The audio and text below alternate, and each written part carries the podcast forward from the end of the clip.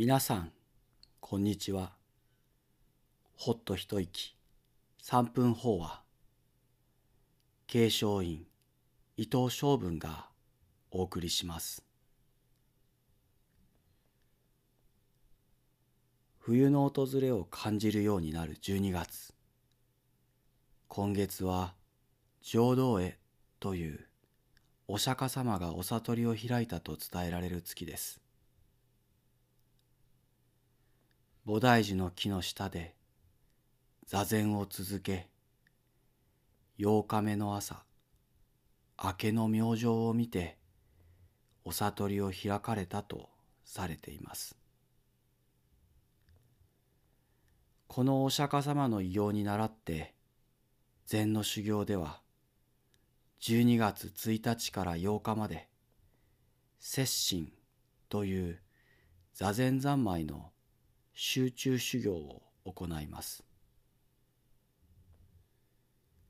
摂心中は一日中ただただ座禅を続けます。朝のお勤めも座禅を組んだまま。食事だって座禅を組んだままです。じっと座っているだけじゃないかと思う方もあるかもしれません。ですが、じっとしていることほど辛いことはありません。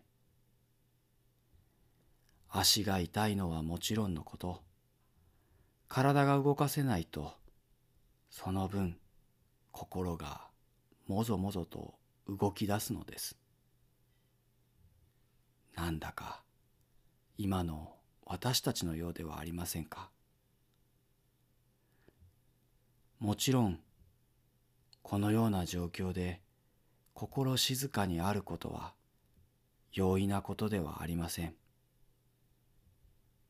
ですがこんな時だからこそ一つ一つの行いを丁寧にゆっくりと深呼吸して向き合うことが大切です。